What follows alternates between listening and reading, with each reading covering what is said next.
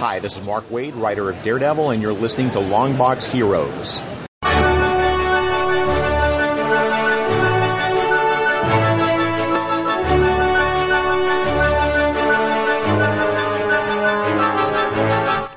Hello, everyone, and welcome to episode 428 of Longbox Heroes. I'm Todd, joined with Joe. How are we doing today, Joe? I'm doing good, Todd. Got it all out of my system. That's what I like. I like when you just, you know, clear, clean the carburetor of your life, Oh, Joe. not the alternator of my life? Oh no, you got to alternate things. hmm See what I did there? I did. Thankfully. Yes, I'll point it out if you don't. That's one of my shticks. Oh, there you go. Mm-hmm. What do we got on the show this week, Todd? Hey, Joe, do you know the story of how Captain America was found in the ice? Uh, yeah, they moved the potatoes and he was right there. Uh, no, you don't. You don't know. Do you know how the Fantastic Four got their powers? Uh, yeah, they, uh, went up in a fancy rocket and they got bombarded with cosmic rays. No, you don't. You don't know the story. And do you know how Spider-Man Gone Forever, that storyline? You know all about that one, right? Now that one actually blocked out, so I, Oh, okay. no, you don't know all those stories. Marvel changing all the histories. And while Marvel's changing all the histories, DC's canceling stories Oh. about their histories. And also other things that make Joe very, very happy. Um, also, we have uh, free digital books and sales, con news, what we read last week, which was uh, Immortal Hulk number 10 and Doomsday Clock number 8. What we're looking forward to this week, I think we have an art attack or two, maybe some football talk. And at the end, we're going to have very spoiler filled talk of uh, Flash from last week, not this week. I know the Magic 8 Ball says we weren't going to. Also, uh, Doctor Who, the final episode of the season, except for the New Year's Eve episode. And Legends of Tomorrow talk from this week. So, the Can't wait to get to that one. finale of Legends of Tomorrow, I think that yes, is. mid-season where they blew the budget. Did, uh, we'll save that for later. Okay. So let's get into the DC stuff first, because I, I feel as though you've got a bee in your proverbial bonnet about the Marvel thing. Uh, to no surprise, n- to make up for the weeks where Batman Year One and Dark Knight Returns were not on sale digitally, DC has to continue the new news streak, which is canceling more and more solicited trades. Now, granted, one uh, was the what is it? Some Adam Strange Silver Age collection, Yes. which uh, okay is fine. That sounds about as nichey as nichey gets. hmm Not Nietzsche, the uh, philosopher, but Nietzsche. You know what I mean? You follow what I'm See- saying? Yeah, I thought it was like forcing all your life energy through your knee. It's your knee chi. Nope. Okay. But the other one is in classic DC fashion. trade number two of Sleeper, the Ed Brubaker Sean Phillips book. Now, maybe it's me, I don't know. I'd like to have Ed Brubaker Sean Phillips stuff in my library of collection if I'm Marvel or DC or Image, who just recently signed those guys to like a five year deal to exclusively do new stuff for them. And they're like big stuff right now. Nah, let's not give them any more money. What? I think I- you are right when you had postulated here a few weeks ago saying that the reason that DC is doing this is as to not pay creators that they may be on the outs with. happens all the time, man. Sometimes when things are too big, you have to, you have to do it. Like, you know, when you have a movie coming out or whatever like that and you want to get the good stories out there. But what's sleeper? Like, as much as I love Ed Brubaker and Sean Phillips, like that's, not, that wasn't a money book at DC. I mean, I know you got the Ed, the Ed Brubaker name on it, but they're like, eh, it's not Flash at Flash's height or Superman at Superman's height. So why pay, why pay him the money and promote those guys who won't work for us? Right. I'm telling you, it's the truth. I'm starting to come around to see that that's maybe the reason why stuff like this is happening, but it Mhm. still doesn't stop it from being frustrating of, of like, you solicit the book, it's the second or third or fourth or fifth in a series, and we're just gonna cancel the solicitations over alleged low orders truthful pettiness. What? Now, as, So- as someone who's been holding on to a grudge coming up on 10 years plus, Like it I- had I- handles. I appreciate the pettiness. Mm-hmm. However, uh, it's no less frustrating, uh, to me. Right. And I already own these books. I own Sleeper in single issues, you know? Right. Why did I buy it? Because Ed Brubaker and Sean Phillips were doing something at Image, and I'm like, I want everything that they did. There was a time where I had that not only disposable income, but disposable time in my life that I could go and buy multiple issues of a book that came out several years ago and read it at my leisure. Well, the way I look at it is you need to find more time to, to see Spider-Man, see Aquaman, get an IHOP dinner. You got so much on your plate lately. Right. Um, but yeah, I hope to have I- I- pancakes on my plate eventually. Yep. I laugh because, you know, like, like we've talked, I get when you have, you know, this, this creator's run of a long book, like just like say Mark Waid on Flash or any, like Peter David on Aquaman or whatever. And you go, all right, you get the, a bunch of the first ones, but even it didn't sell in print form at the end. So they'll peter out on trades. No pun intended on the Peter David one. But like, you know, like, so there's a hundred issues of, of Geoff Johns Flash. And maybe the end wasn't as great as the beginning. So we don't get to all of them, but at least we get the, the classic most of the run. But when you have a book like Sleeper, which is only 12 issues, mm-hmm. and you've done the first six, just follow through and get those last six out. Like, like how hard is it? I, I, I don't know. I right, just- I- instead of giving it a full page in previews, maybe give it like the third page. Right. Give it like the, the, just the, the little corner down in the, uh, see on third page following. Right. or let's say five years from now, after uh, Brubaker and Phillips' deal with Image is done, they come back to DC.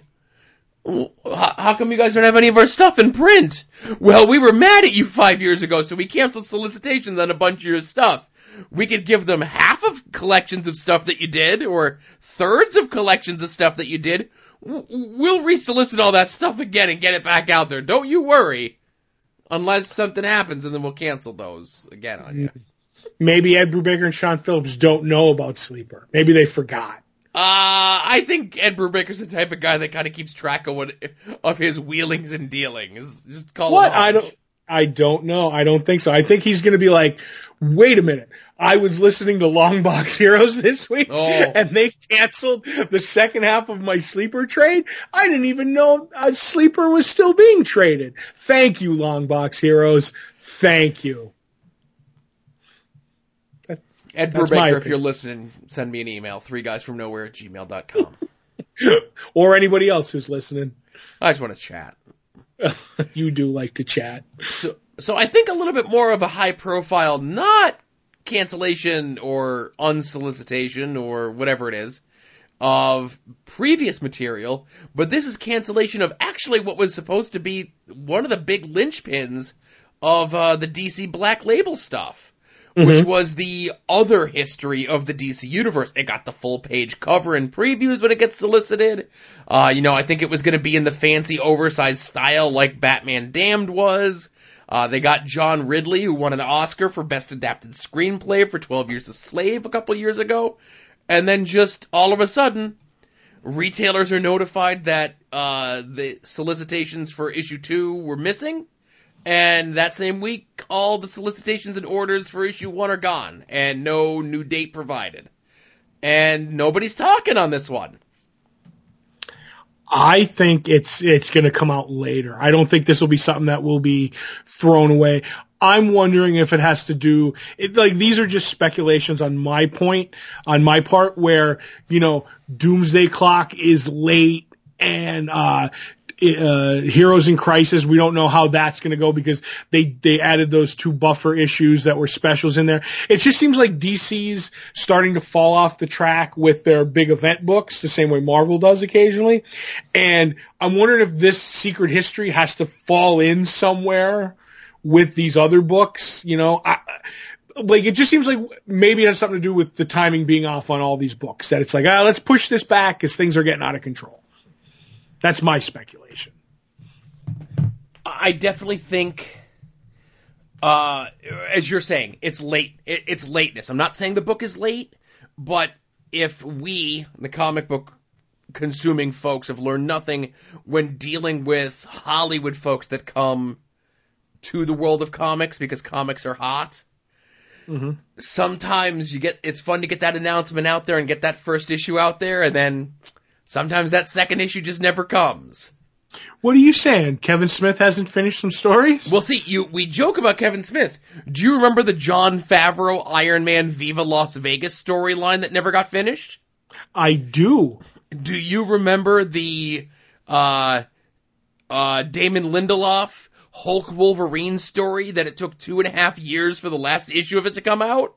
Sure, it started during the writer's strike, and then when the writer's strike was over, it started getting late. Right. So I can only imagine that one side or the other, either Ridley or DC, said, uh, "How's this coming along? Uh, we think we're gonna hit these deadlines," and somebody said, "Nope." So they're like, "Okay, we're not gonna cancel this. You do what you got to do. Oscar season upon us. I'm sure you got something cooking." When the book's done, it was solicited as five issues. Maybe it doesn't end up being five issues. Maybe it only ends up being three. Or maybe we just put it out as an original graphic novel instead of a five issue miniseries. You contact us when it's all done. Mm-hmm. Script, pencils, everything. Then we'll resolicit it. Now granted, that's That- what DC should have done in the first place. But I can't fault them for that. I'm just thinking because no one's come out publicly bashing either side that this is not a bad thing going on. Mm-hmm. Eh, Were you gonna get it? I was probably going to wait for the trade. You trade waiter, you. I am. Usually these days, miniseries as this is, I get in the trades because they fit in weird places in my uh, collection. Ah, that's why you're waiting on Old Man Hawkeye. I Yes. stuff up. So uh, the other bit of news that Todd teased there at the beginning is uh, Marvel put out a bunch of press releases, teaser images. I don't know what you want to call them. Essentially telling us that everything we knew about the Marvel uh, history is wrong. Now, I don't know if this is going to start in March, uh, if this is going to be teased for March, because it, that's coming out a month before the Jason Aaron deal. Right. And I get what they're trying to do again. You know, these are some splashy headlines. Do you think they're really, like, okay. They're not changing nobody's origin. What? It said so right in the thing. Right. There's no way they're changing multiple people's origins. So is this their way of doing the what ifs as a bigger deal? No, I think this is actually them either attempting to change something or like doing something that will change the origin story, but will add to the origin story. It's like this happened while nobody was looking. You know what I mean? Like somebody literally, I, I don't remember where I read it was like, who found Captain America in the ice? It's going to be like, all right, the Avengers found Captain America in the ice. But like somebody will do a dumb little story where Captain America's in the ice, uh, someone finds him, wakes him up, goes, you have to do this, and then puts him back in the ice. Do you know, do you know what I'm trying to say? And then the Avengers find him. So there was a, there, it's like Avengers, I think four is where he gets found. So it's like Avengers 3.5. That story happens. And then, hey, Cap's found. That's Okay. the only thing I can think of. We're spitballing things here. I saw somebody on Twitter mention that this could be like the precursor to some big Thanos event Mm-hmm. where Thanos used the reality stone, not Mhm. gem, stone, to Yeah. change all these things for some reason. What if this is the debut of a new character like Sentry or possibly the return of an old character like Access, where it's this one tying thread person of, okay, yes, we're not changing the origin of the Avengers, and we're not changing the origin of the Dark Phoenix, and we're not changing these origins, but we're gonna show you that there's always been this one guy or gal who has been there to make sure that these events do happen.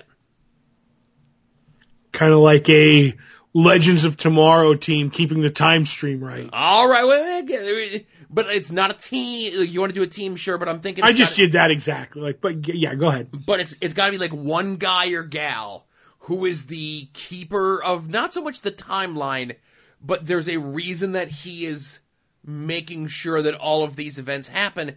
And we, as the readers of the books, and of course the people in the Marvel universe, all just thought it was a bunch of dumb luck that these things happen. And I think they've actually done that as a mini series before. Like, was it just was it Kurt Busiek's follow up to Marvels?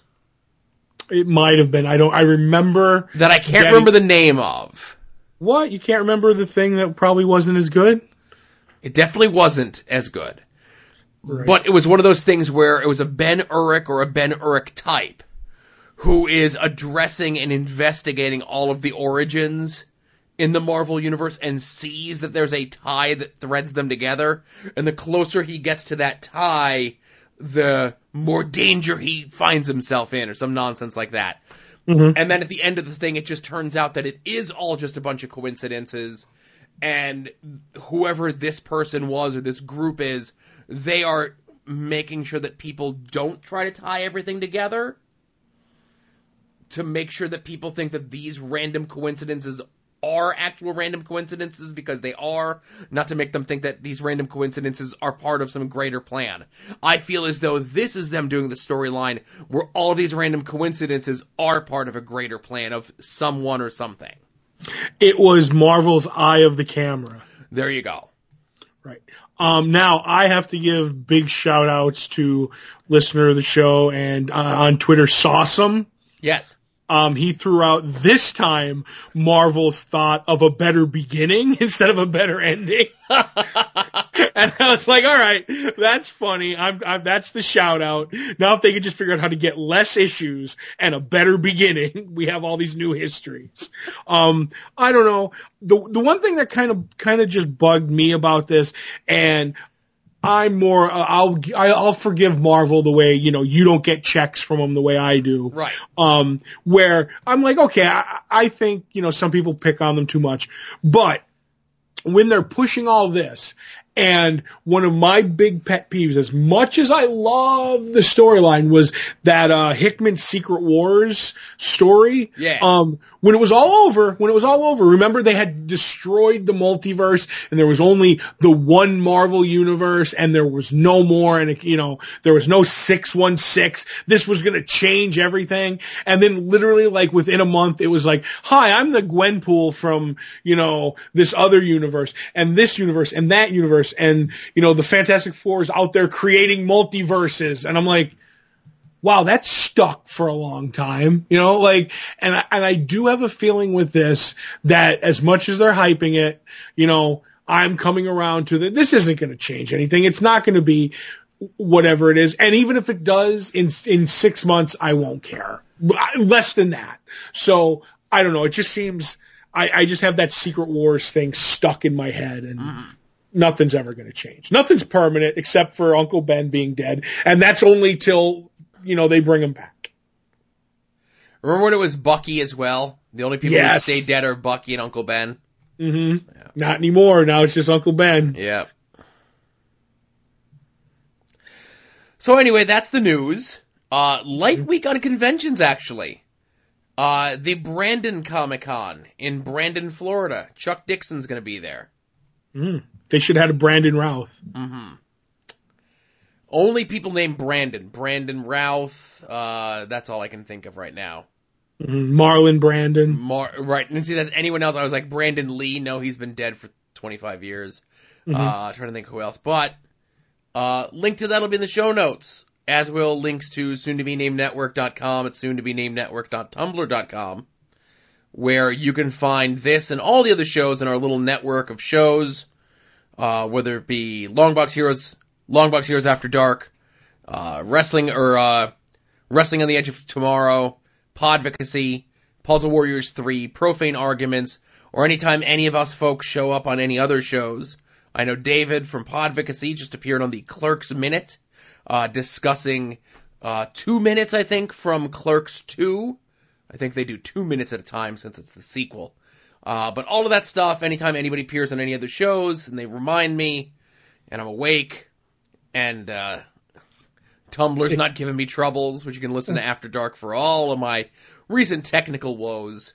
Longbox here, or soon to be named network.com, soon to be named network.tumblr.com. And I always forget to mention because it's too new is, uh, at odds with wrestling. It's never too new. I think this week we'll be talking about the most recent episode of the Edge and Christian show on the award-winning uh, World Wrestling Entertainment Network, as well as the Chikara season finale. I think Adam claimed he was going to watch it. We'll see if he actually did. What? I don't know. He probably did. He's a man of his word. Is he? Yes. I don't want to steal your thunder. So moving on. Digital sales and freebies. Uh, some of the holdovers from the last week or so. Uh, Vertigo has a bunch of stuff still on sale. Aquaman still has a big giant sale going on. Uh, there's two different Spider-Man sales. One is Spider-Man Start Here, so it's like all origin stories and stuff like that, which you shouldn't even buy anyway, because by March they're all going to be changed anyway. Uh, a bunch of Miles Morales stuff, since Miles Morales is the focal point of the upcoming Spider-Man into the Spider-Man, into the Spider-Verse uh, animated feature that's coming out in theaters this weekend, which I'll be going to, thankfully. Uh, IDW has a bunch of sales on Transformers stuff. Uh, Batman stuff is on sale, and of course, repeat along with me. Dark Knight Returns, Batman Year One, of course. And I like when Comixology does this. They don't do this as often as I would like, but they're having a sale on a creator. Ooh. They're having a sale on Sam Humphries stuff. Uh, and they have a mix of Sam Humphries, uh, stuff from Boom, stuff from Image, stuff from Marvel, and there's quite the collection of stuff that he's done there. Some really good stuff that kind of went under the radar, I think, uh, during the aforementioned Secret War.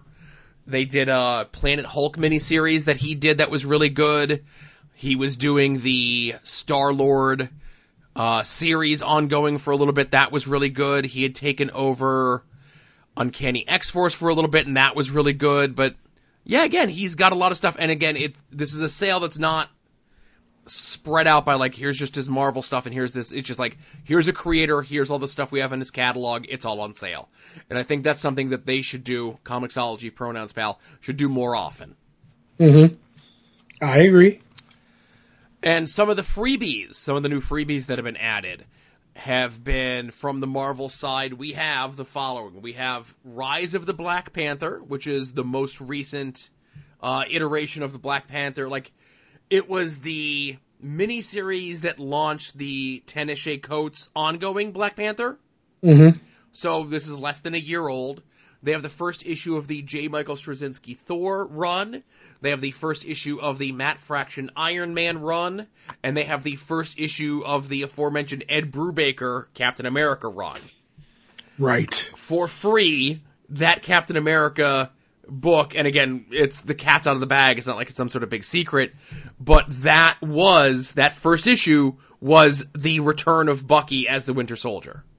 Mm-hmm. And that was one of those things when you forget when that first came out, like Brubaker, I think that was maybe like his first high profile thing he did at Marvel. And here he is in his first issue. He is essentially defiling one of the two sacred cows, if you will, at Marvel, which is Uncle Ben stays dead forever and the Winter Soldier, st- or Bucky stays dead forever.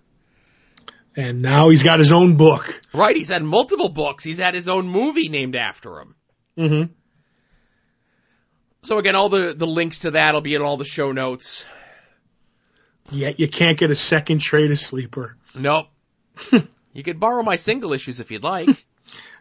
Okay, I'm coming over right Just now. send me an email, three guys from nowhere at gmail.com. I'll mail, Put I'll it- mail you my single issues of Sleeper. Put in a request in Right. triplicate. So, nope, somebody has those out at the the uh, Sposto library. Mm. So let's get into what we read from this past week, sir. Would you like me to start? Because you've talked so much, Mr. Sposto. I'm going to start with Doomsday Clock number eight, which I just need to know really quick before we go any further. Which cover did you get? The Marionette, uh, Dr. Manhattan and Superman or the Bubastis cover? I got the Bubastis cover. I got the Marionette cover. Um, though the Bubastis cover is so cute. But, uh, basically this starts out with Lois Lane complaining that someone has been, uh, fiddling with her desk, uh, while, uh, this is going on. We get word that because of the uh, superhero project that they said, you know, the government, American government's creating superheroes, and Russia was blaming a bunch of heroes that were created. Uh, they were created by the government. Firestorm goes off to a huff and starts fighting in Moscow, fighting with all the classic uh, Russian, uh, you know, heroes that they have over there, like Posar and and Negative uh, Woman from- yeah, Poser. That's his name. Don't you know that? I do, but it's still funny just to hear it said aloud. Right. I think it's Posar instead of Poozer, but uh he's there. So he's he he's fighting them and something goes horribly wrong and a bunch of people are transformed into glass and Superman has to go uh investigate this while we're uh doing that Lois finds out that someone left a flash drive on her desk and we're getting information about the Justice Society of America and you know Superman goes to find Firestorm. He tr- he goes to Can, Can is it Kandahar or Kandahar? I It, it it's uh Kahndaq, I think. yeah I don't know how to say that name. Like uh, It's more where- than one Q. right where Black Adam rules, and we're finding out that he's bringing in you know anybody who wants to stay, including supervillains or people who are being persecuted by the uh, Russian government for having powers. So Superman goes off, finds Firestorm trying to fix what he did, and he's like, "Well, let's go to Russia, and we're going to show him that you can you can help because he actually does something to help." And by going, he makes the biggest mistake of going to Moscow to show that they that he can help, but Firestorm's a, a villain there because of what he did, and all heck just breaks loose. Like, I love the fact that at this point, Batman's like, what you're doing is going to make this worse, and even Lois Lane watching's like, this is going to be terrible, and something happens at the end uh, that we're not 100% sure of, but they have uh, like the little snippets at the back of newspapers to tell us kind of maybe Superman's gone.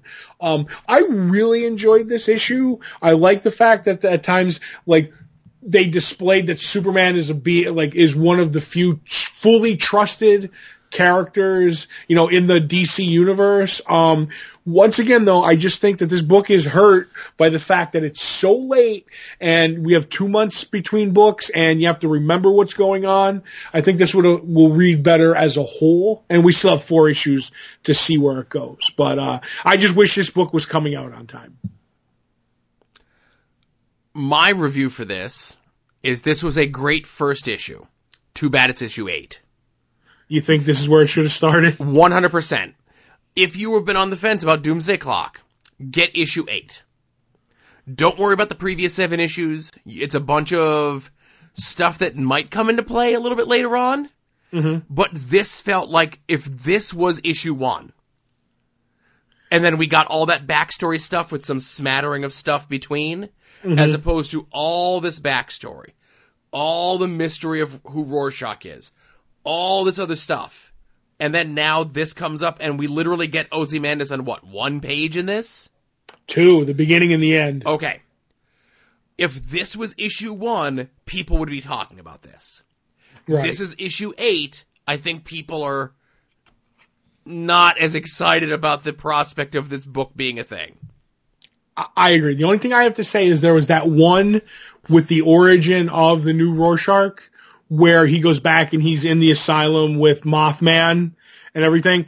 Uh, That was one of them that that wasn't a Doomsday Clock issue. That to me skewed more actual, you know, uh, Watchmen. Like, cause you had in the Watch, the, the whole book was portrayed in the Watchmen universe, and it felt interesting to see, you know, the original insane uh, Mothman who went off to the asylum and everything. I really love that issue, but I get what you're saying. This is this is padded out, and I want to see how it's going to be after the four end if everything is important because we keep forgetting. Um, in there is like we have the, the the movie that keeps playing in the background that has some importance to the story that will probably have some importance to the story the way the pirate story had importance Mm-hmm. if We you hope. remember we hope but it's been forever since we've seen that i just think geoff johns is i know this is going to sound shocking isn't pull, doing as well as uh, alan moore did with watchmen I mean, it's a high bar to cross. And you know me, I'm all, you know, I'm in Geoff Johns' corner. I think 90% of the stuff that he's done is amazing. I think there is some schlock and there's some garbage, a little bit of garbage. But be, with all the positive stuff that I say about Geoff Johns, I just have to tweak one thing and give him a little like, you know, negative, you know, stuff is I hate the way he keeps uh, doing nods to Donner's Superman. And I get it. That's where he got his start. He worked under Richard Donner and he's his buddy and he loves the Donner Superman. But there are times when he does too, I don't like the Donner Superman now for what it was in 1970, whatever. Okay, maybe, but I think that time has come and gone. And people who just try to bring back that, I'm like, let it go. Just let it go. I understand you worked under him, so I kind of give you a little bit of forgiveness, but I just wish the Donner Superman would go away. That's, that's my, my take on it. I'm okay with the Donner Superman stuff existing, but Johns has tried this with Superman dozens of times, Mm-hmm. and it's never really stuck, but it doesn't stop him from trying. But I just mean in current continuity of like trying to get Superman Donner now. I don't Yeah. care. Like you could still keep the movie. The movie's fun, but I just wish people would stop trying. That's all. Right now, this way. And you're right. He like back when he did action and he brought in the Legion of Superheroes. He just keeps trying to, to do that. And even this with He even had Lois- Donner co-write like a run on Action Comics with him. Exactly. And when she's with the freshly squeezed orange juice this time, and I'm like, oh my God, let it go. Like, just please. That, that's all. I don't know why it, it bothers me, but it does. I well, okay. I, I get that those movies are a lot of people still to this day touchstones for who and what Superman is, Mhm. but there's a lot more people that it's not. And I don't think the people that hold up Superman 1 and 2 as some sort of big giant whatever it is end all be all of Superman are reading Doomsday Clock. I agree. And like, You're putting like- Easter eggs in a book for people who will never read the book. I, totally agree. And I this totally coming agree. from this coming from someone who, on his professional wrestling commentary, makes jokes for one pe- one person. Usually, that person is someone who will never see it. Right. I, I get it. I totally get it. But you know, that's all. But I don't know. Uh, Doomsday Clock issue eight. Go read it. It's a great first issue. Mm-hmm. So one of the other books that we read this past week, which isn't a great first issue, but a great issue nonetheless, Immortal Hulk number 10, uh, written by Al Ewing with art by Joe Bennett. The continuation of the battle between Banner Hulk and the newly souped up gamma absorbing, absorbing man. And we left the previous issue with some, uh, pretty graphic and extreme body horror. Mm-hmm. And I think that last page was so shocking that spoilers, a little bit. Not, I mean, there's a little spoiler. Not going to give you the big spoiler uh, from this issue, but the little spoiler was that when Absorbing Man split in half and his head and uh, spine were sticking out, that was essentially the new ball and chain. Mm-hmm. Until uh, it didn't dawn on me when I first saw it at the end of issue nine because the end of issue nine was so shocking, and then in the first few pages of issue 10 where the Hulk blatantly tells us this and pun intended beats us over the head with this information. I'm like, ah, I'm on the trolley now. Mm-hmm. Uh, but yeah, this book continues to be awesome. Uh, you know, we're figuring out what the plan was and why everything is being drawn back to the original site where Ga- Banner got his powers to become the Hulk and Absorbing Man isn't just absorbing the gamma radiation from the Hulk, he's absorbing it from all around and again, yet another great cliffhanger. If there's nothing this book doesn't have going for it other than being great, which it is, is every issue has a fantastic cliffhanger. Mm-hmm. I 100% agree. My take on this book is, as I've, as you said, when uh, you have the ball and the head, the head and spine, like the ball and chain, which I'm 100% with you. I didn't realize it until Hulk beat me over the head with it too. Um, and all I could think of is now that you showed me the uh, Evil Dead, I'll swallow your soul kind of a thing. Yes. That's kind of what I see with the skull when it's talking to uh, Hulk. And I thought, you know, uh, the cover of last month with the emaciated Hulk. Uh, was it last month the Alex Ross? But man, they really drive it home. There's there's something creepy about seeing a skin and bones Hulk that is just off-putting, and then in a move that your wife would love, when they shoot the Hulk in the eye and he's just got goop coming out of his eye, I'm like, this is gross. I'm like, I'm actually like kind of like, ugh, like when reading a, a comic book, which usually doesn't happen. So uh, kudos to Joe Bennett and Al Ewing and everything that they, you know, between story and art, the perfect meld to make Todd queasy to his stomach. Thank you once again. I love Immortal. So one last book uh, wasn't on the list only because it was a hectic day and I forgot to throw it in there. So I'm just going to give it kind of the brief, brief brush through. Uh, is the image number one called Die, and it's not a prequel to Die, Die, Die. Mm. It's just called Die, written by Kieron Gillen with uh, art by Stephanie Hans, who did some of the covers for Gillen's work over at Marvel when he was doing the Journey into Mystery stuff. This is the first time that she's ever done interiors, and it looks beautiful. Uh, this to me a little bit harkens back only in name recognition to Saga. Remember when Saga first came out? The slug line for it was, it's Star Wars meets Game of Thrones. And like, mm-hmm. it wasn't that, but it was, and it's totally not that anymore. Where the slug line for this is, it's Jumanji meets Dungeons and Dragons. And it is, but I think by saying that does the book a disservice. Okay. Um, I definitely recommend checking it out. It's about a group of people, different walks of life, but they're all friends. They get together to play a, in this book's version of Dungeons and Dragons. They don't say that it's Dungeons and Dragons, but we all know it's Dungeons and Dragons. Mazes uh, and monsters. Right. Nobody's drawn to look like uh, Tom Hanks or Otam Shanks for that matter anyway.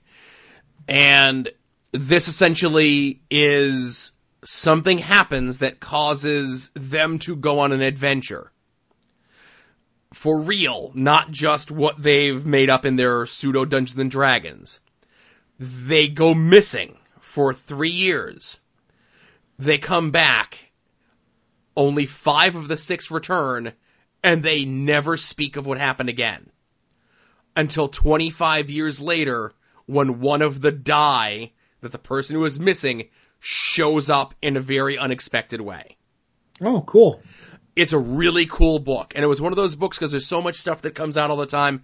And I want to give a shout out to, uh, my friend James, who's done some of the alternate arts for the, uh, After Dark episodes when we do movies, if I remember to ask him.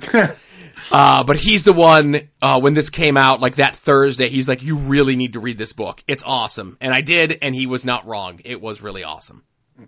Right. And in in a weird move, just to knock you off your game, I have a question. I have a question about something else.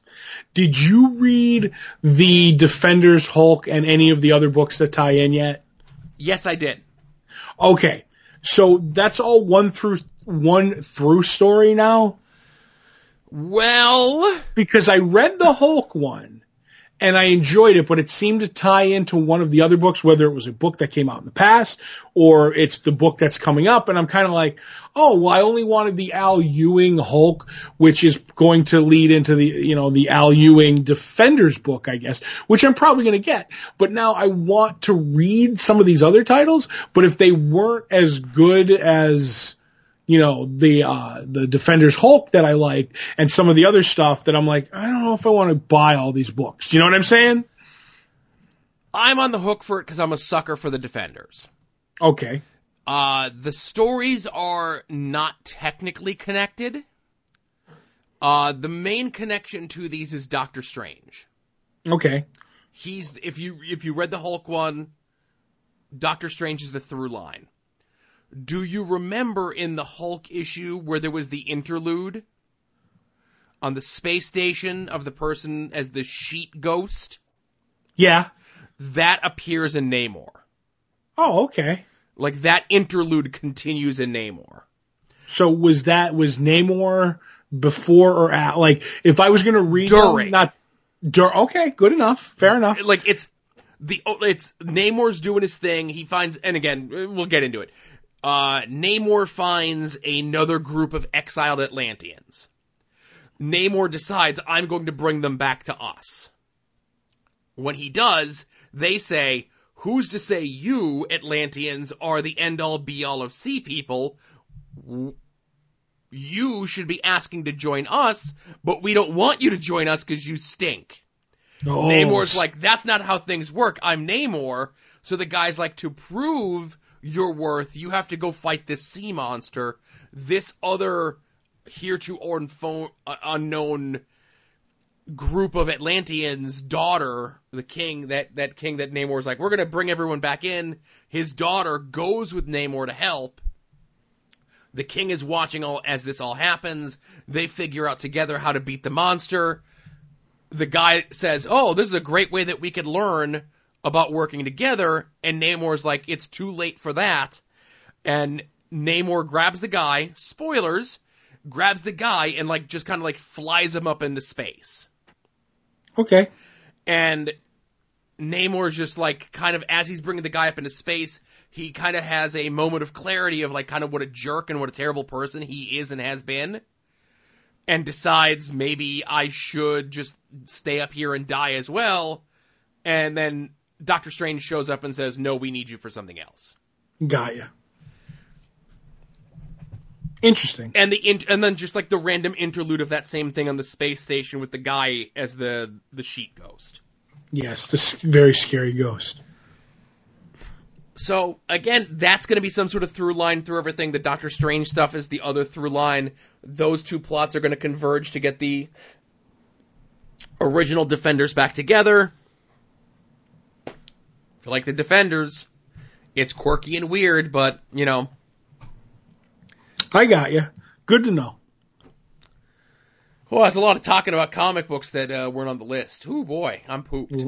You are pooped. You're a pooper. Yep. So, from what we read last week, let's get into what's coming out this week. If you head over to longboxheroes.com, it's still there. Uh, and you,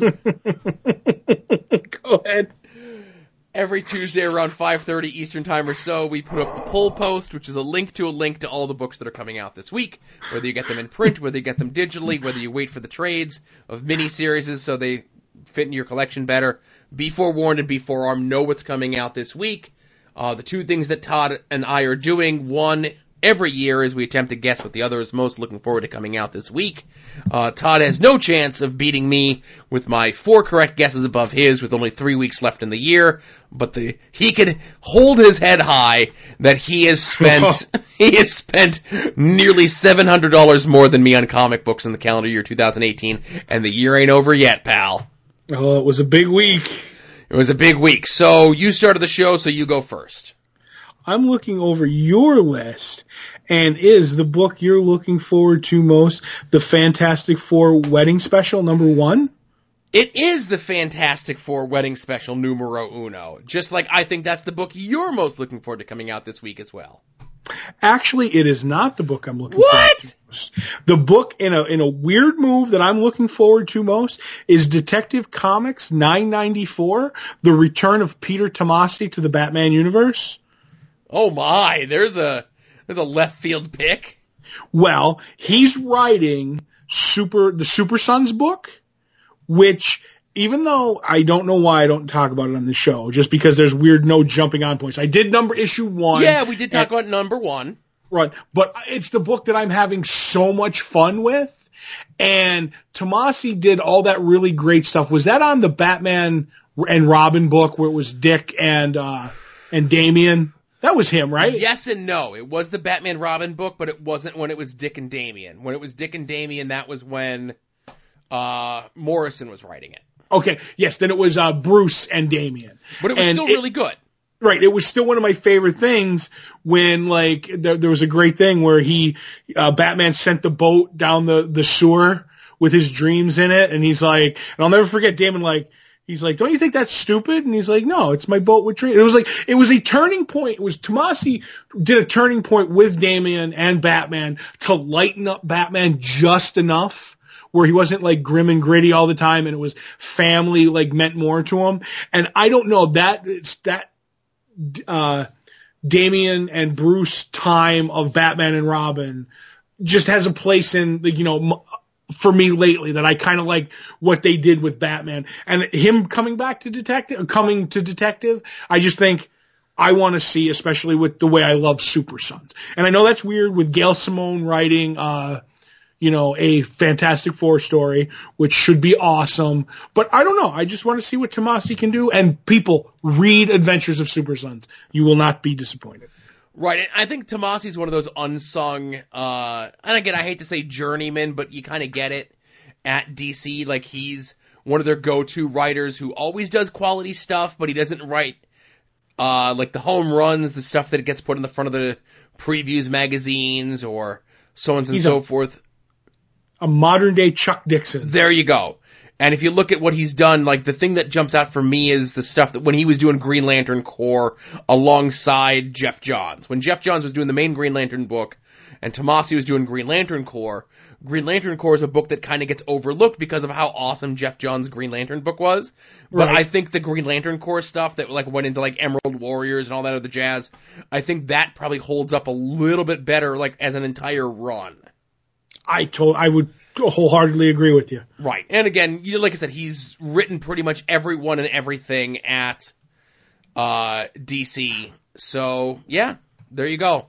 Todd throwing a curveball, ladies and gentlemen. Yep. Sorry, I have my my curve is you know I have trouble with the curve, but not today. And that's quite all right. And while you're over at longboxheroes.com, again, still there, uh, and you want to check out all the stuff that we've done in the past, whether it be past episodes of this show, past episodes of After Dark, uh, the 2017 Smash Sensation, Todd and Joe Have Issues, all of it exists over there, uh, as do episodes of At Odds with Wrestling. Again, let's not get into buying separate URLs or hosting and all that sort of stuff.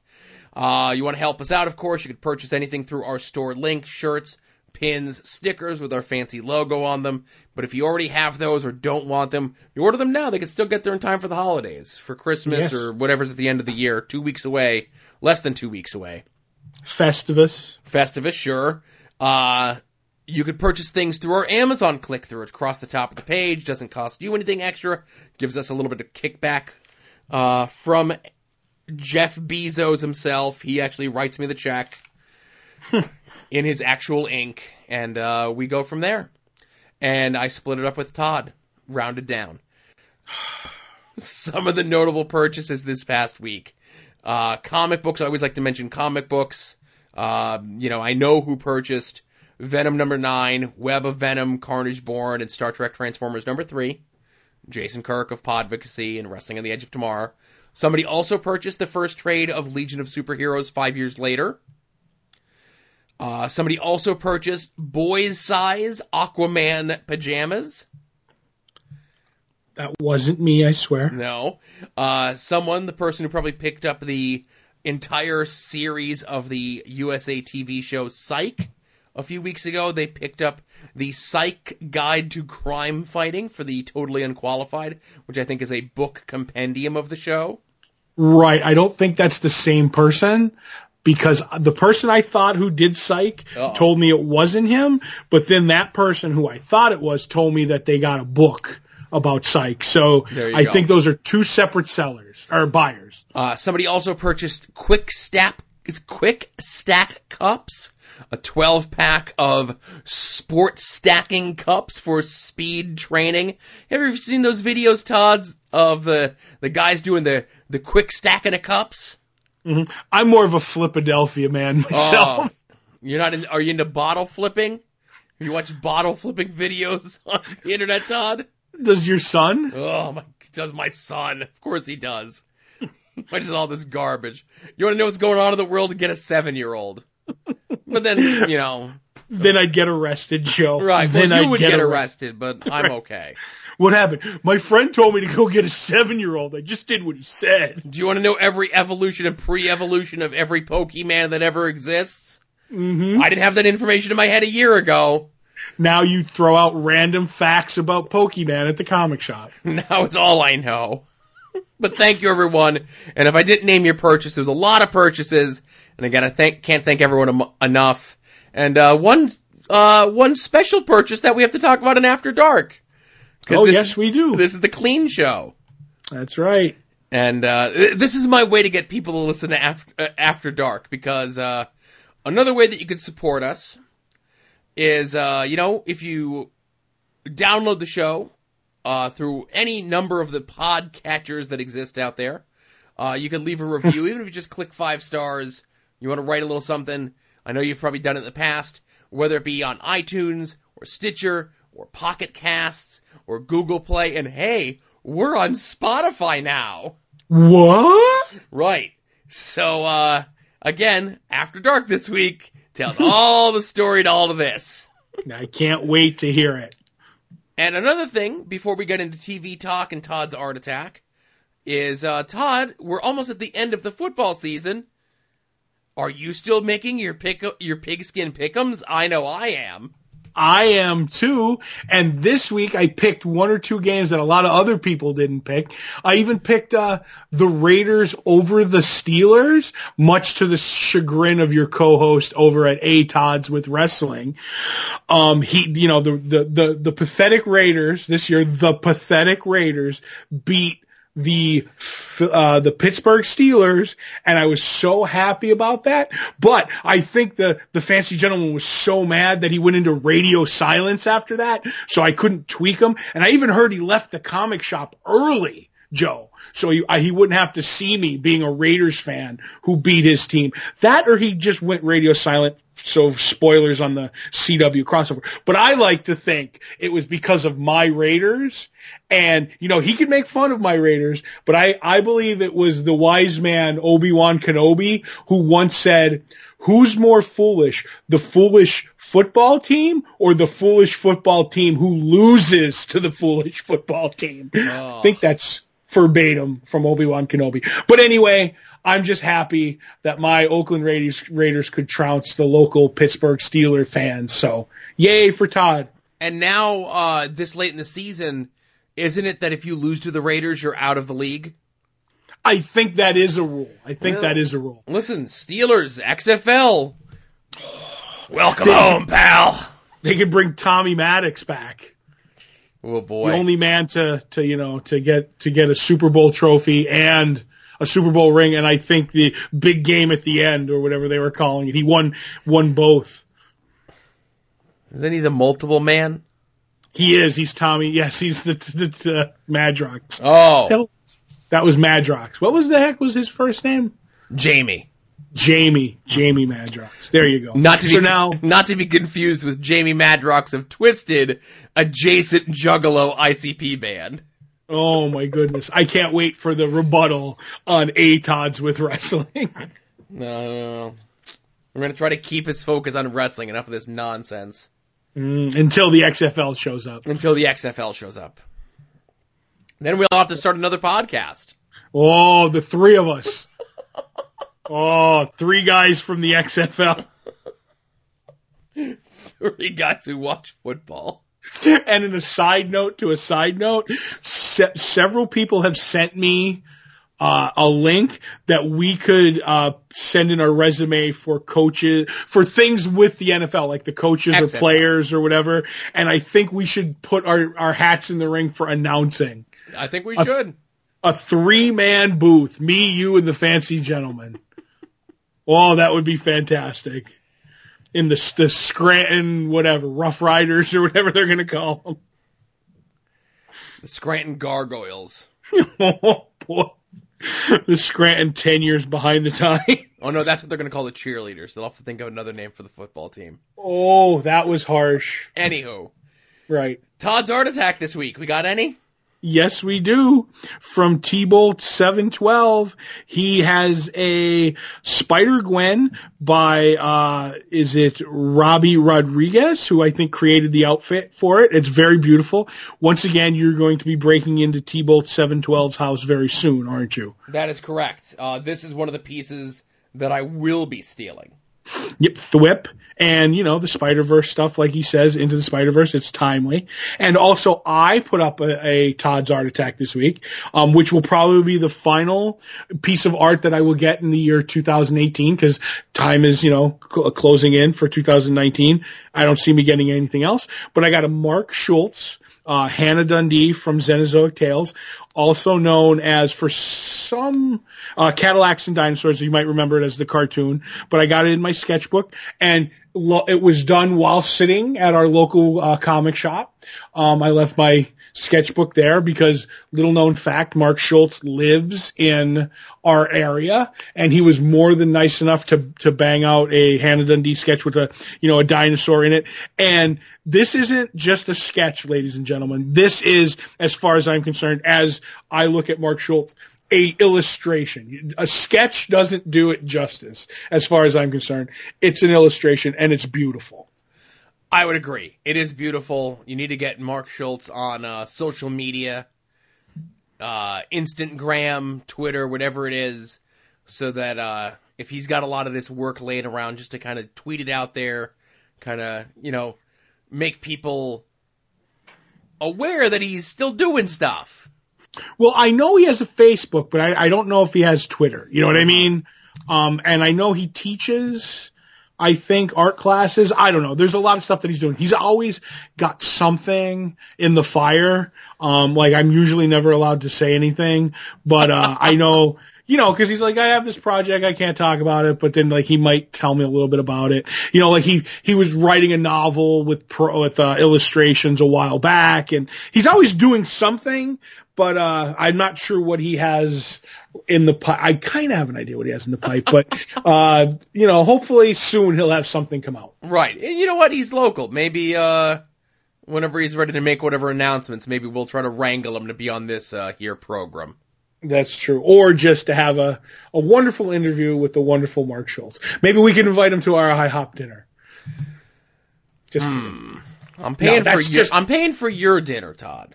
But I'll pay for Mark's for myself. Okay, so it evens out in the end. Yes, that's right. And I'm going to get all the all you can eat pancakes, so it'll probably work out in your favor. Because one low price, and then I get filled with cakes of pan. Hmm.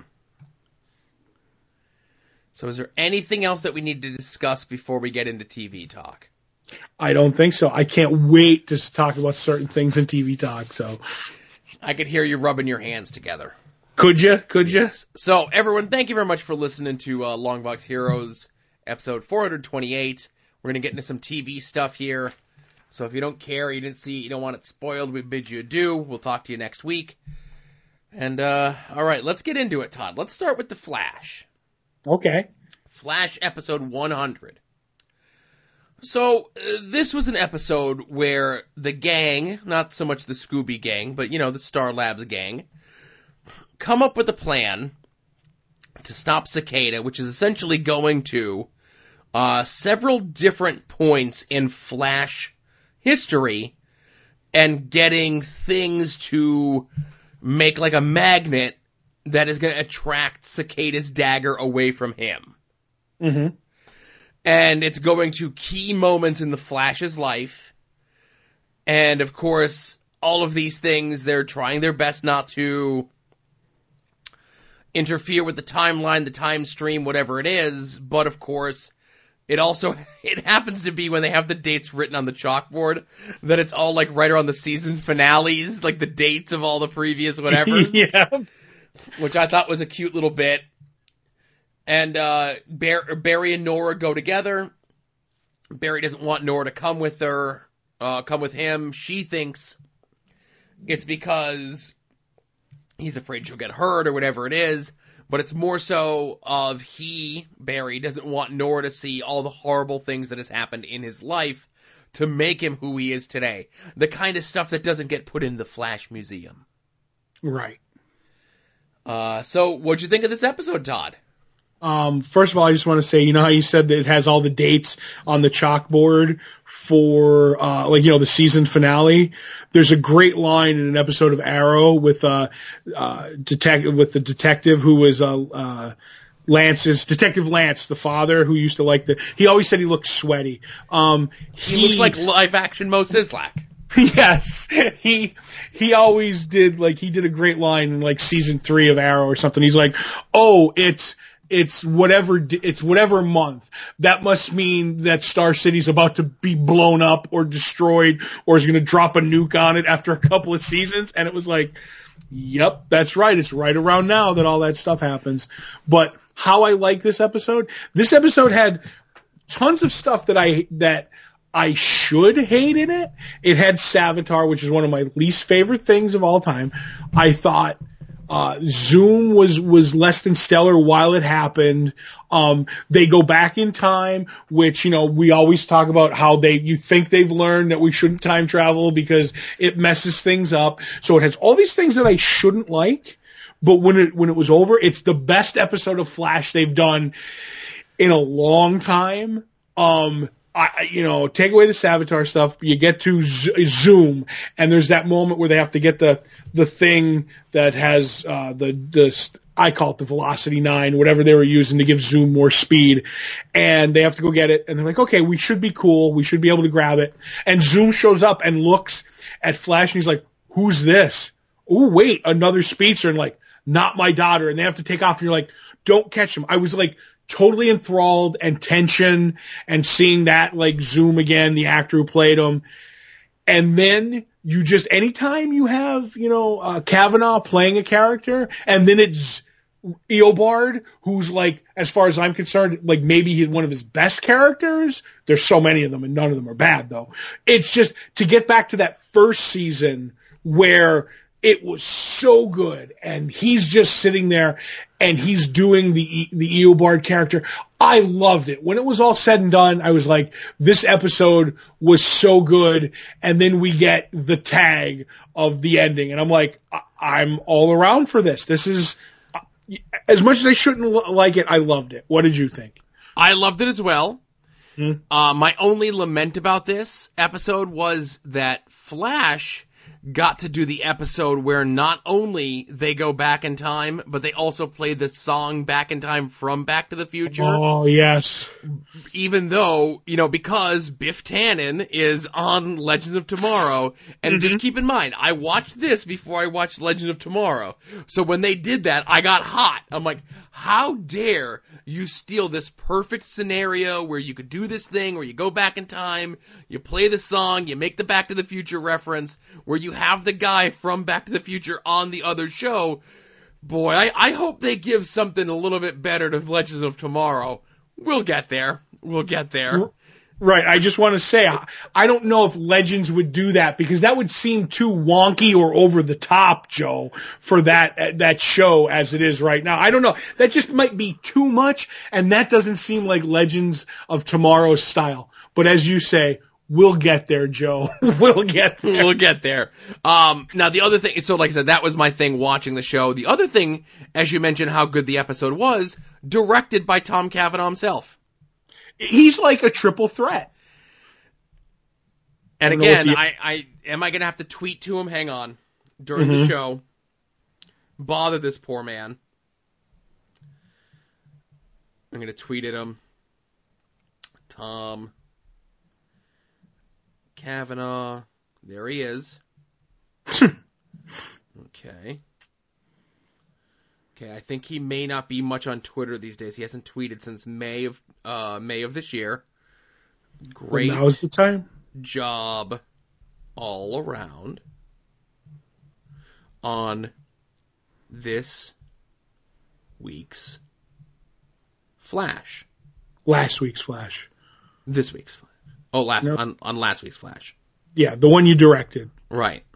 Because the we're not doing the the crossover because that was on Sunday Right. and then oh wibbly wobbly timey wimey. Acting.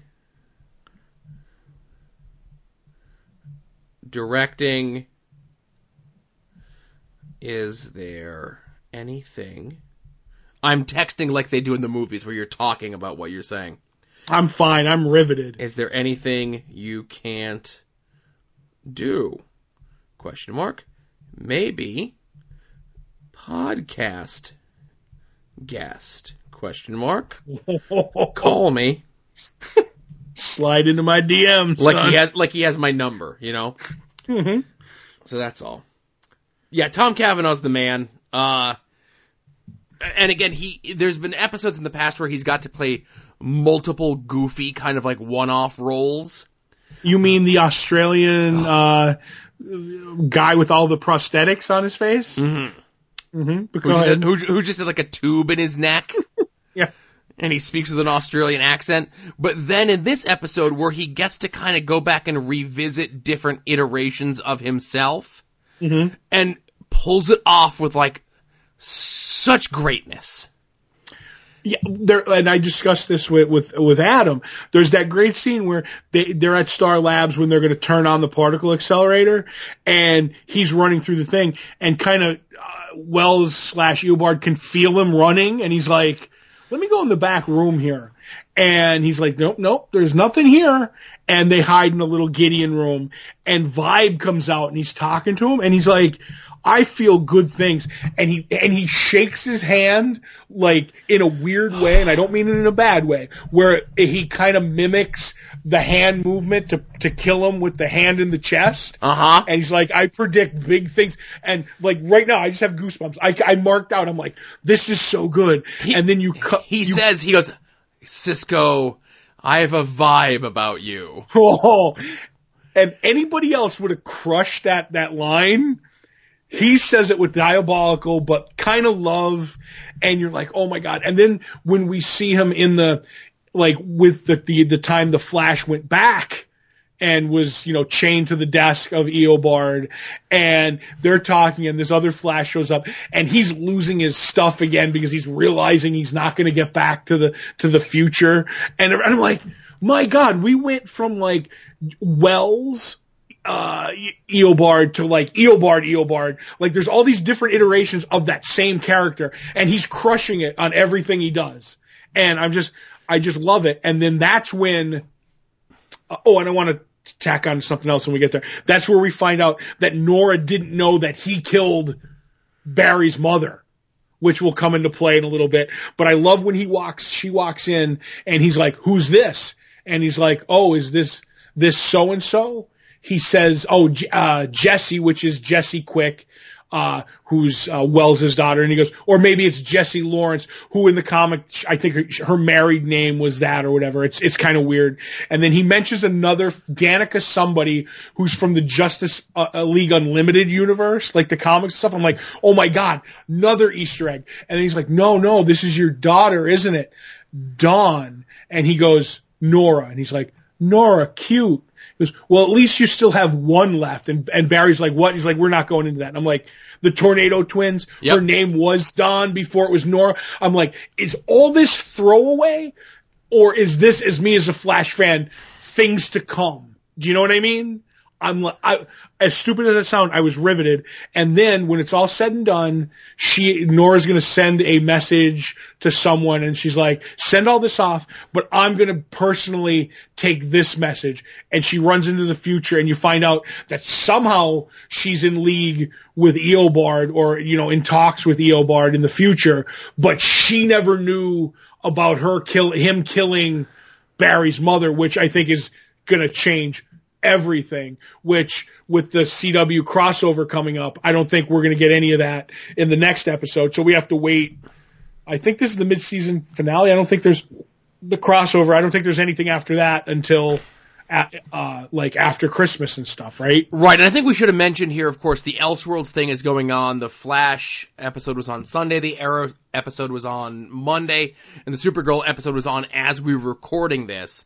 So unfortunately, you know, we're gonna take care of all those three in one fell swoop because there is no Legend of Tomorrow next week. There is no Doctor Who next week. And Right. you are correct. Um, with these shows all hitting their mid-season breaks, they're not coming back for another month. They don't come back until the second week of January. Okay, cool. So yeah. So I know it's going to make a few people sad, but we're going to do the crossover in one, like you said, one giant, you know, thing. So Right. So let's get into Doctor Who. I guess this is the season finale outside of the New Year's episode. yes, this is the season finale. And then Twitter told me that there's not going to be any more new Doctor Who after that for another like year. That's right. There will obviously since the the New Year's Eve they get away with it because it's not. I don't know if it's New Year's Eve or New Year's Day. I think it's on New Year's Day. So there will be one episode in 2020, maybe, but then there won't be any more. They won't film until 2000. Uh, or, or 2019, there won't there won't be any new episodes other than the one. So we won't see something new until 2020 after that, which I think is just crazy. But there's your British TV schedule. It's happened before. It'll happen again. I don't you know why that was a news story. I, I just assume that's the way things always go when it comes to these British TV shows. It doesn't because uh, during the twelfth Doctor there was a whole a whole year, but it was a Christmas episode and then another Christmas episode. That's all we got, and uh, there was one with the with Tennant who he only did a couple of specials because he was doing. Uh, like plays and stuff like that, but usually, the, for the most part, Doctor Who there was a, a season every year. But it's getting weird now, and I I don't like it. I especially coming off this year having a full season. Last year there wasn't really a whole season, and now next year there won't. It'll be like whole year without anything, a season, and now another year without anything. That to me is just too much. Oh, well, you always have what, thousands of back episodes to watch? Yes, yes, we we could start from the beginning if you'd like, Joe. Nah, that's okay. All right. So, uh, let's, uh, so again, let's talk about this episode of Doctor Who. Uh, I'm gonna give it the short shrift, uh, only cause it was okay. Uh, it's the return of Tim Shaw from the 1st episode of the season. Right. Um, he is tricking some people into making them believe that he is a bigger deal than he actually is. He's their god. He's their god. He's using them to get revenge on the planet where he encountered the Doctor. And Graham essentially said, and there's a, the the main crux of this is, if given the opportunity, because uh, Tim Shaw killed Graham's wife, will Graham kill Tim Shaw? Right. And I think the breakout star of this episode is Graham with his like, you know, low key, like, yeah, I'm going to kill him. There's no anger. There's no, he's just like, this is a fact and I'm not getting worked up about it, doctor. If I get the shot, I'm taking it. I think that was the brilliance of his performance in doing it. I really thought they were going to kill Graham off this episode. Really. I didn't think they were doing that, but that's interesting. Right. It was just kind of the way that he was like talking about that he was going to kill Tim Shaw. And I, I was like, well, there's going to be a part, especially when they're freeing all those people from those weird honeycomb pods, Mm-hmm. that something was going to happen where it's like, oh, we need someone to hold the door a little bit longer. And Graham sacrifices himself to save all these other people. And maybe one of them being Tim Shaw or maybe, like, you know what I mean? Like, it was just like a, an initial thought off the top of my head.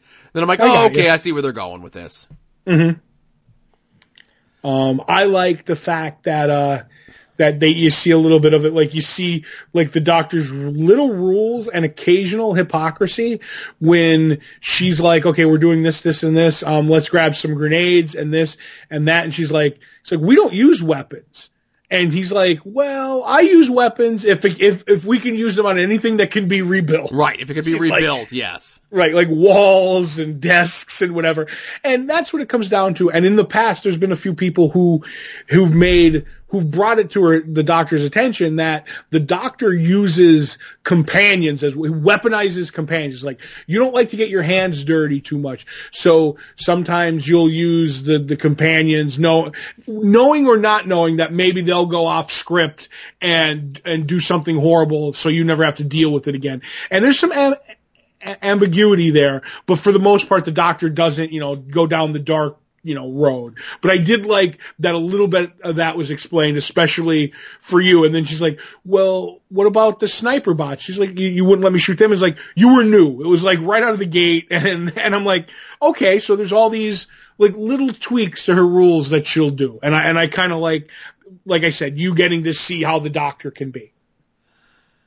Right, and again, we're kind of giving it the short shrift a little bit. It was a good episode. I thought the season was good. This was the first time that I've watched Doctor Who for like the season in which it exists Mm-hmm. in its entirety and its completeness.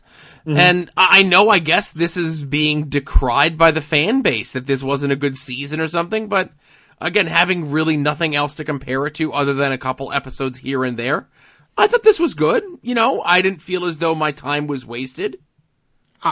Fair enough. I know that there are a lot of fans uh, who are decrying it, like you said. I remember some doctors who weren't so good. This isn't the worst thing I ever seen. I enjoyed it. It wasn't my favorite. I don't think the highs hit the highs of past, uh, you know, uh, modern doctors, you know, cla- comparing classic and modern, two different animals. Um, so I, like, I enjoyed it. I don't think it's as bad as everybody says. I see how it's different, but in different in good ways. Like, like just to say, like, the doctor calling Graham, Yaz, and Ryan her family and not companions. That's different. There's so there there are differences, but there's differences in the doctor as he regenerates or she regenerates. So I get it. I just think there's a lot of garbage thrown towards this for no reason, and uh I'm not. It's getting ratings, so I don't know. You know, like whatever. As long as I enjoy it as a Doctor Who fan, that's all I can really. That's all I can really discuss. I can't discuss anybody else's feelings. Exactly. I enjoyed it. So So, Uh, oh, mhm. go ahead. I said, are we going to discuss the uh, New Year's episode when it comes out too, or? Uh, yeah, you just got to remind me that it exists. You know. I, w- I will. I will. I'll I'll I'll just bombard your Twitter with reminders. Mhm. But now, what do we have anything left to talk about? Anything? Todd. What? Mid-season finale of quite possibly the greatest TV show of all time. Now this says, oh my god, Todd. I'm I'm glad that we're sitting down. right? Oh my goodness. Are you okay? Did you pull something thinking no, about no. the show? So we're going to be talking about Legends of Tomorrow, Todd. Right. uh, as we talk about uh, the Flash and the time travel and all that sorts of stuff, the broad strokes of this episode is uh, the grouping of Constantine, Charlie, and Zari decide um, things have gone awry and we need to fix the the legends. And it's them trying to do all these different things and all these different ideas without John having to face up to his own failings. Right. Killing his boyfriend. Okay. There's your bare bones of this this week's plot, okay? Right. Now let's get into everything else. Mm-hmm. Now Todd, I, I took notes, okay? I I believe you did. I took a half a page of notes on this episode. Mm-hmm. Now we could start. Did you look, by the way, of what the title of this week's episode was? I did, but give, give it to the listeners. Okay, this week's episode's title is Legends of To Meow Meow. Fantastic, Joe. So, uh, the show starts off with, uh, Charlie, uh, going back to, what, 60s Las Vegas, I guess, to regroup up with the rest of her crew, one of them who is a leprechaun. Mm-hmm. and he's using his leprechaun magic to win at gambling. She shapes shifts herself into someone wearing a bad Marilyn Monroe wig, What bad wig? Doesn't make sense. and all of a sudden, Todd, come busting into the room is the custodians of chrono- chronology Of the chronology. of the chronology. So it's uh Mick, It's- Nate, right. Go and ahead. Ray. McNate and Ray. and they show up. Are they Rambo? Are they the A team? Are they the Guardians of the Galaxy? Todd, they're all of it. Oh. And Oh, like and put- Garima's with them as well. Oh, yeah, that is true. And Joe, as I put out on Twitter, Ray, uh, Ray in the nod to the Adam Cray Suicide Squad outfit. I'm like, if you can't see it, you're blind. That's the way I look. And the fact I keep saying, the fact that I know that hurts my soul. But I was, I just, Joe, I believe the word is, is it popped? Am I using it correctly? Yes. Um, I, I, I'm like, ah, oh my God, in that, in that outfit. The dumbest thing in the world I went crazy for. Oh my God, so fun. So they are now in a shoot to kill sort of thing. And the reason for this is is because when they went to Woodstock, the unicorn killed Sarah. Mm-hmm. They're n- they're not giving these magical creatures any sort of leeway. Shoot to kill. Mm-hmm. So this is bad news. Charlie and Constantine have Zari and or no, um sorry, uh with her being the shapeshifter. Constantine and Zari are there. Charlie is still a cat. No, Constantine Zari's the timeout. Zari's the cat. Charlie's the shapeshifter. Okay. Backtrack it, reverse it. Mm-hmm. Zari is a cat. They could both speak cat and understand everything that she's saying. Right. So they decide uh, that they are going to. They need to figure out a plan to fix this. They're going to go back to that point to make sure that Sarah doesn't get killed by the unicorn. In doing so, uh, they turn Zari from the cat back into a regular person, and she immediately says, "You dicks," Mm-hmm. and then coughs up a hairball and says, "You don't know where this tongue has been." Todd, Right. we're four minutes into the episode. Mm-hmm. And so they decide we're going to go to the Time Bureau and figure out what's going on. Uh, Charlie poses as Gary, so we get some double Gary stuff happening happening up a little bit later. They recruit Ava, who is wearing a fantastic bad wig. She's emo now. She's emo and has two fantastic lines. One, the Indigo Girls are good music, but not a way of life. Uh, and then she also says, while they're trying to explain the plan to her, she says, I don't need to hear about this timey-wimey crap. And, oh, when she and oh, never oh, has words that echo my sentiments of life been spoken so clearly. when she dropped the timey wimey, I'm like, oh, Joe's gonna have a field day with this. Joe's gonna have a field day with this. Mm-hmm. So they get in the jump ship, they blow up the unicorn. Unicorn doesn't kill Sarah. Everything's fine. No. They go back to the time bureau and now Sarah is there with Ava, now called Roundhouse, and Gideon, who has now taken human form as hard drive, and they are the sirens of space time. And oh my God, Joe, let's just say I I may have really enjoyed the Sirens of Space Time. For some reason, I can't put my finger on it. Was it because it's the Charlie's Angels knockoff?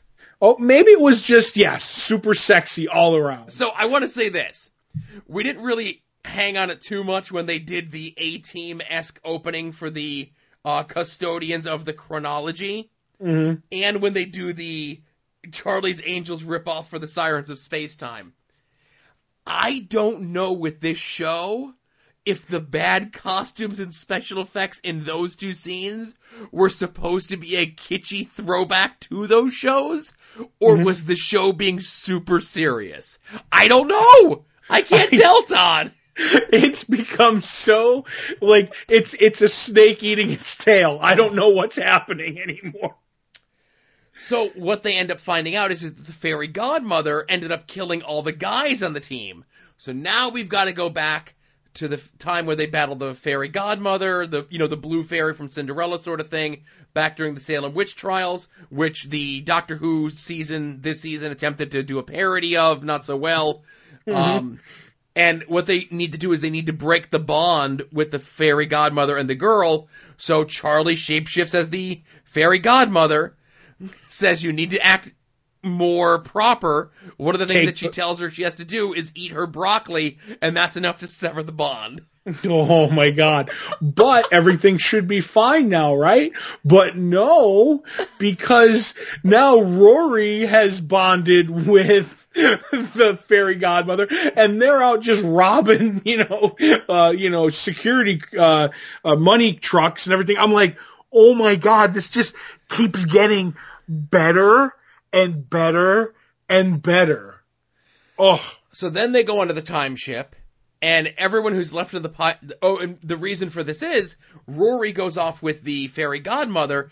Everyone else is left back on the time ship, and they're all puppets, literal, very poorly constructed puppets. And again, with the show, Todd, I don't know if this was a funny joke or the best puppets they could make with the budget constraints they have. Either way is fine, but I can't tell the difference anymore. That's the best art, Joe. But when they're doing the Puppets of Tomorrow intro and they're, you know, it's two people fighting over a sandwich and Sarah karate chops it in half and then they come on board and it's like, what the heck is going on? And they're like, today we learned about, and I'm like, I shut down at that point. I just couldn't stop laughing. And then Zari's, you know, on the time ship, like, as this sarcastic puppet, like, am I still a puppet? Why, why am I a puppet? I'm like, I- can't breathe at this point, Joe. I'm like, we are so over the top and back around. It's, it's ridiculous.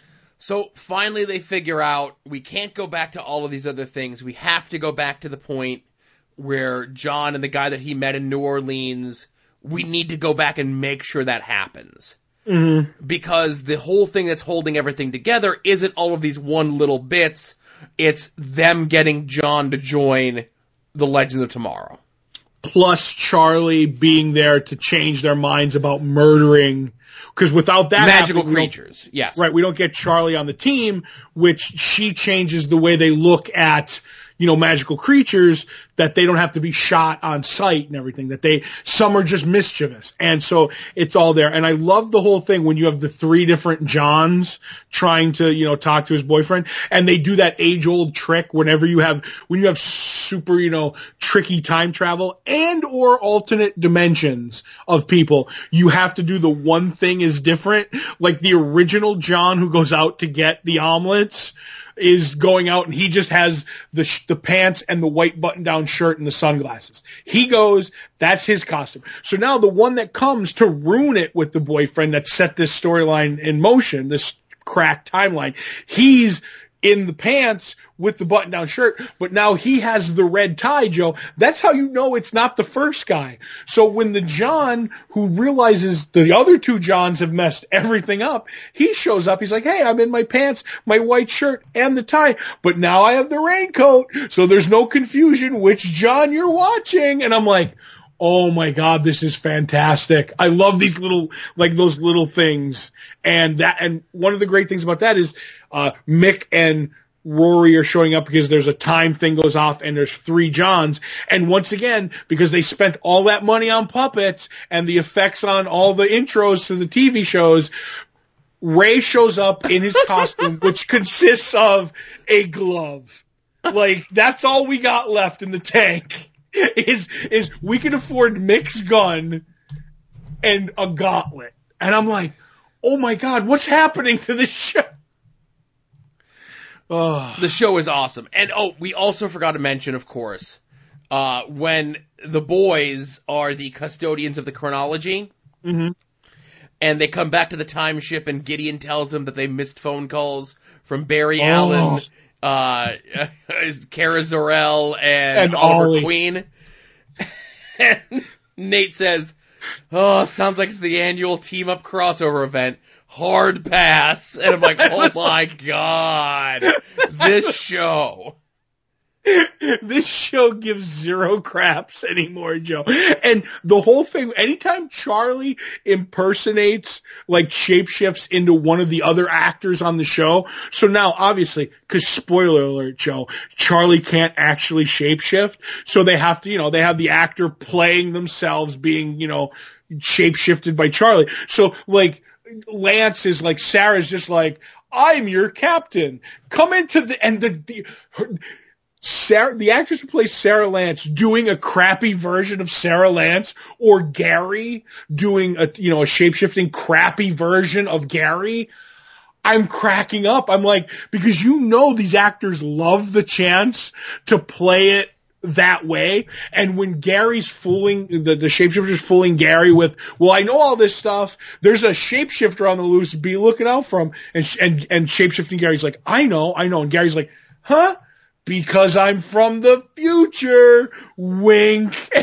And I'm like, this can't get any better. And it just kept getting better, Joe. So, uh, just like we had mentioned during the bulk of the show, read just issue eight of Doomsday Clock, and if you can, just watch this episode of Legends of Tomorrow.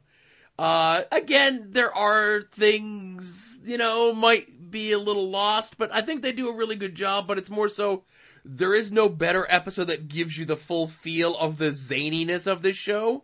Mm-hmm. Now, the other thing is, as we had mentioned before, um, you know, Flash doesn't come back until the second week of January. Uh, Legend of Tomorrow, according to IMDb, doesn't come back until the middle of April. Mm-hmm. And the title of the return episode, Todd, Right? is Lucha de Apuesta, which is a mask versus, which is mask versus mask in the vernacular of Lucha Libre. Oh my god. I I both love this and hate this already, Joe. They have another episode titled coming up this season called Seance and Sensibility. Oh, Uh, the Eggplant, the Witch, and the Wardrobe. Mm. And uh, then I think that's the uh, end of what they have up on the old IMDb. right. They don't want to give they don't want to give it all away for free, Joe. Oh my goodness. Wigs, time travel puppets, sandwiches, full on gauntlet costumes. Did they did they spare anything, Joe? If this doesn't get nominated for some sort of television award, I don't know what will. Like, like just stop making TV shows now. Uh, It has the coveted Todd nod, Joe. Uh, The coveted Todd. It's been a while since something's gotten the Todd nod. This got several Todd nods, both for writing, directing, acting, effects. Now, Ugh. I, I will say this, uh, you know, with what we have on the show, talking about the TV shows and stuff, and we have like about a month off between not watching anything. I don't know what we're going to fill the show with. Probably nothing for that month. You know, we'll sure, take we'd the, like a we like a break every now and then. right. Uh, but I will say this, probably between now and the time that we, uh, the, you know, we get back to TV talk in the middle of January, I'm probably going to watch this episode again. I would. I, there's got to be stuff that we missed, like because we were all over the place. But yes, I'm gonna go to uh, the CW site to see if they have like some sort of like featurette behind the scenes, some sort of jazz on this. I, well, can you imagine that there should there should be a two hour documentary on the DVD when it comes out on this episode alone. On this episode alone, I'll get a Blu-ray player for this and uh, the Vinegar Syndrome's release of the Children. Those are the mm. two Blu-rays I'll own. And I think the cat should get some props. Who played Cat Zari? Yeah. Oh, with its like with its acting where it put a little paw on John when he was all sad. I was like, Or when the cat was piling to the ship. oh yes, and hitting the. the cat's like, where do we? They're like, where do we go? Boop beep boop boop, and I'm like, the cat. This is the best. This is the absolute best. Right. Uh, but I did think that a Biff was going to give it all away. That he was, you know, kind of like cr- keeping the creatures, but he didn't to to to to Charlie Gary. Like, there's that moment he's like, "Oh, everything's going wrong," and I thought he was gonna be like, "Don't you know that we're here to steal the?" And I was like, because I thought it would have been a good slash bad place to just dialogue what you know th- that he's the bad guy Yeah. or something. So, but they didn't do it. So I was like, okay, you didn't spill all the beans. So we'll see what happens. Just a few. hmm All right. So I think that covers everything. I don't think we could could ever cover all of that Legends tomorrow of tomorrow episode, but we came close. I think we did a serviceable job. I do too. All right, everyone. So for episode 428 of Longbox Heroes, For Todd, this is Joe saying thanks for listening, and we'll see you all here next week. Remember, be a faucet, not a drain. Boop!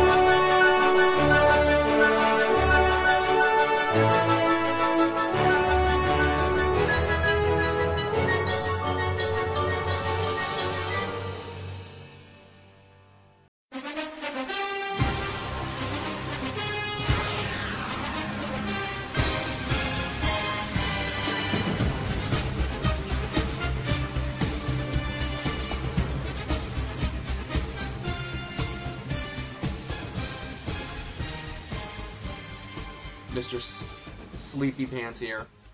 Mr. I'm not sick anymore, but I love taking my white medicine. You have to say it. They can't see you shaking your head.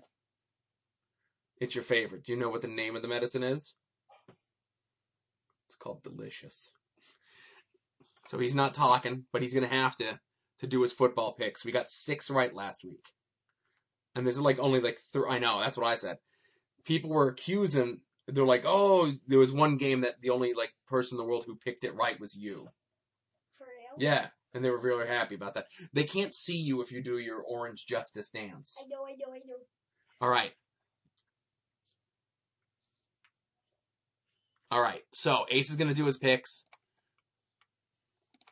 He has to get closer to the microphone so people can hear him. This one. Chiefs. The Jets. Bur- wait. Broncos. Falcons. Bengals. Dolphins. Cowboys. Buccaneers. Lions. Packers. Um, Jaguars. Giants. I like when you say Giants, of course. Seahawks. Steelers. Eagles. States. Saints. All right. Go get that homework done. Thanks, everybody.